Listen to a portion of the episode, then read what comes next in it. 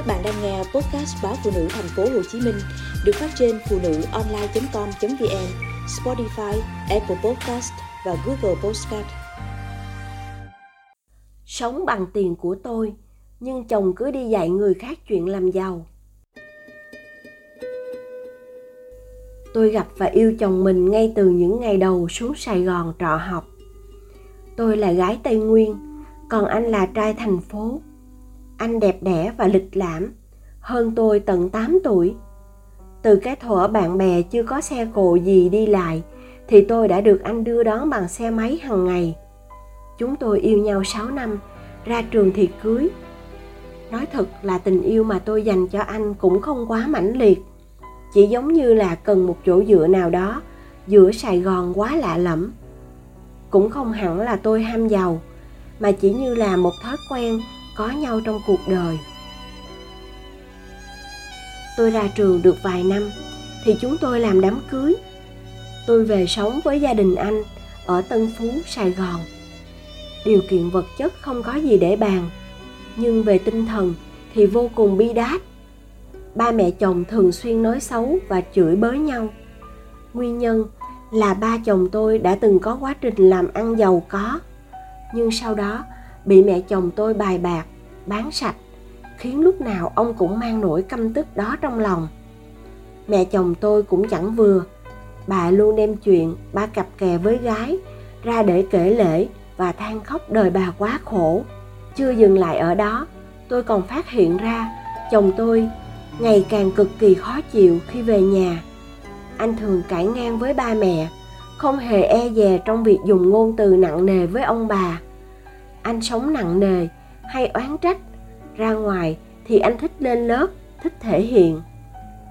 Lúc đầu, tôi còn thấy thương anh vì nghĩ đến những vất vả mà anh trải qua khi sống trong một gia đình như vậy.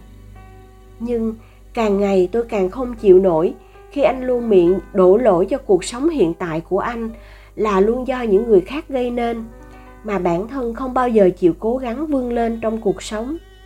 Đúng chất của một chàng trai công tử được bao bọc từ nhỏ Đỉnh điểm là khi chúng tôi phải tiếp tục bán căn nhà đang ở để tìm về một chỗ xa hơn. Do mẹ chồng tôi đánh đề, bị bọn xã hội đen đến dí. Lúc bấy giờ, anh nghỉ việc ở công ty cũ với mong muốn thành lập doanh nghiệp cho riêng mình. Anh mở một quán cà phê cao cấp ở gần nhà, từ vốn còn lại của ba mẹ. Sau khi đã mua được căn nhà nhỏ hơn, xa hơn để ở. Nhưng mở quán được một tháng thì anh buộc phải đóng cửa và nghỉ việc.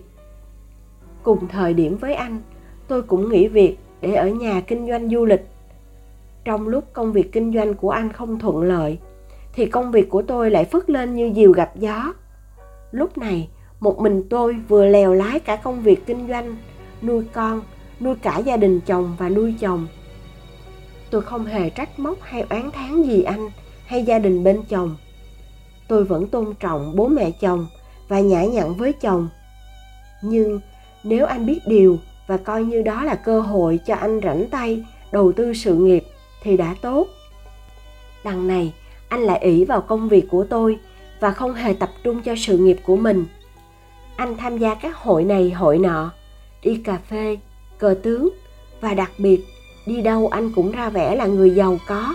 Chỉ dạy kinh nghiệm sống, kinh nghiệm làm giàu cho người này người khác.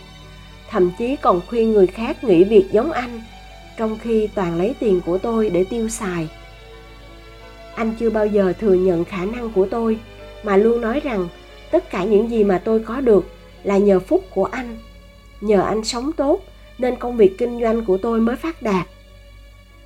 Thỉnh thoảng anh lại bảo tôi đầu tư cho anh kinh doanh cái này, cái nọ.